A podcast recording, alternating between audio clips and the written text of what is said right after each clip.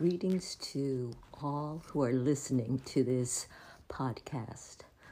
As a gynecologist, I've had the the privilege of hearing some phenomenal stories um, from women in my office, and often when time allowed and women felt comfortable, they would start to share.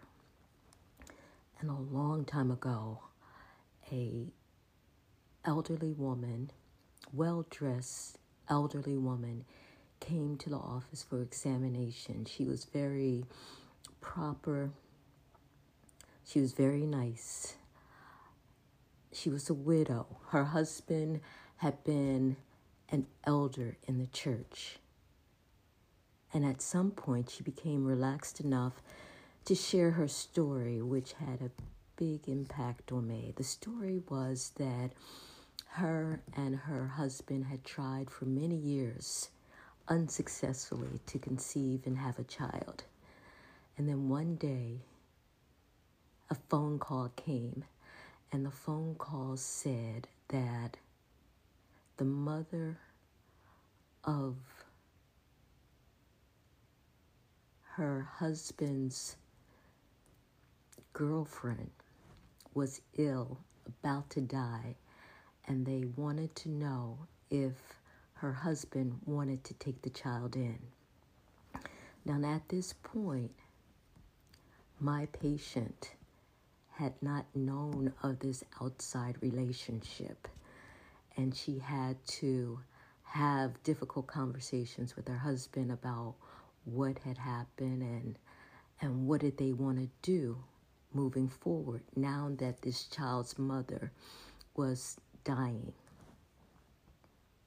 And after a lot of soul searching, the decision was made by this two couple that they would bring the child into their home and raise the child as their own. And that's what happened. And now, decades later, her husband has passed, and all the relatives have passed except that one child.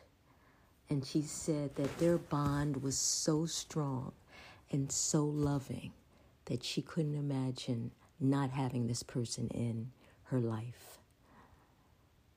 And it was an incredible story about how, when something seemingly negative occurs, a child out of wedlock, you know, almost um, really painful in that she had been trying and trying to conceive and yet couldn't.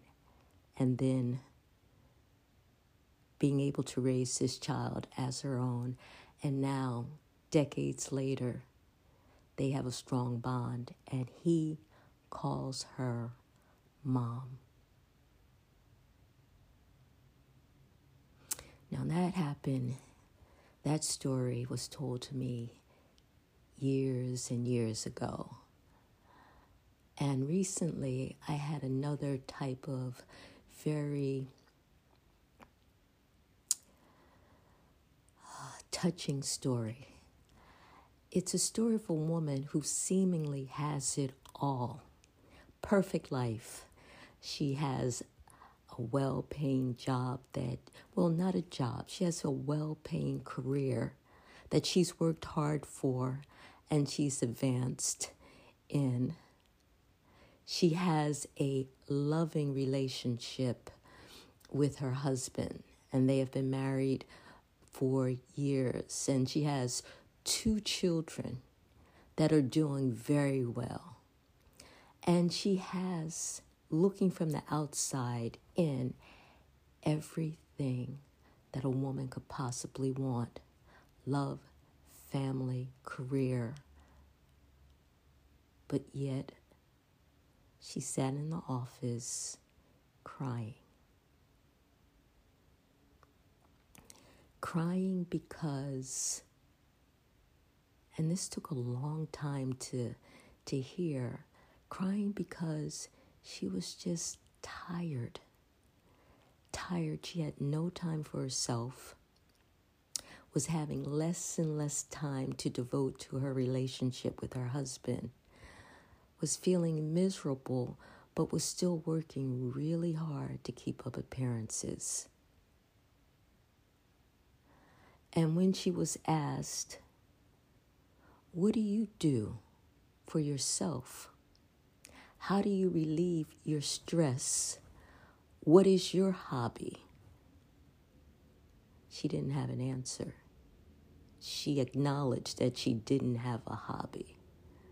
So she had no time for herself and found herself spending less and less quality time with her husband because of all he should know that she cared about him and he should know that she loves him and he should know that she's working hard so he had become expendable and their quality time had lessened and now she was devoting the bulk of her time to raising her children writing, being there for them and working and doing the best that she could in her job and advancing in her career, but it was all leading to burnout.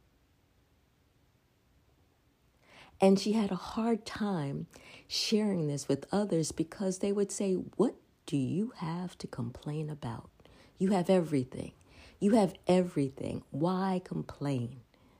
And so she didn't. She didn't. She bottled it up. She kept working. And now she found herself exhausted. And the real challenge that she faces now is she able to reprioritize her life, putting herself first, followed by her relationship with her husband, then her family, her children, and lastly, work. Can she, and then uh, there was the other category of, you know, social obligations, board um, appointments. That was absolutely last. And the question was could she make the readjustment? Not, a, not necessarily eliminate anything from her life, but readjust and give herself priorities.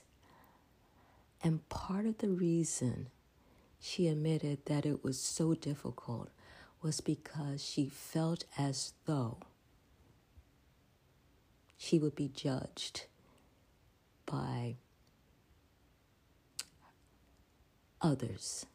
But when she thought about it, she actually realized that she was placing this on herself judging herself, thinking that others might judge her. Now, an understanding that that's probably not true, and everyone is too busy with their own lives to have a whole lot of um, time to consider anyone else's situation. She acknowledges that, first of all, things need to change for her to feel better she needs to prioritize herself. And interestingly enough, she said that her husband, the man of her dreams, the man that she's lived with for many years, doesn't have a problem prioritizing himself and his family. And she looks at him and she thinks that he's able to do it, but I'm not able to do it. And it's a superimposed restriction that she's putting on herself.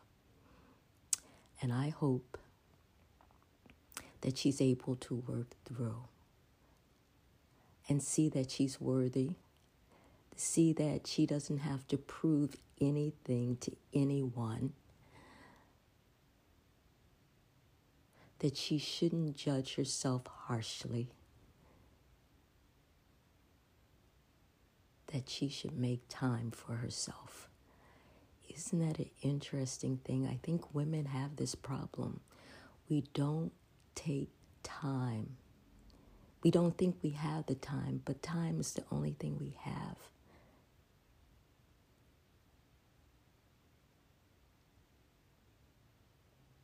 She was challenged to find a hobby. She was challenged to find something that feeds her soul. She was challenged to find something that helps to revive her, that's just for her, and prioritize that in her life. And I am suggesting that we all should take a look at our life, whether it looks perfect on the outside. We should all take a look and we should all have something that we do for ourselves that helps to recharge our batteries, that helps us to face the life, whatever our life may be, and live and enjoy because this is the only life we will have as far as we know. Take care.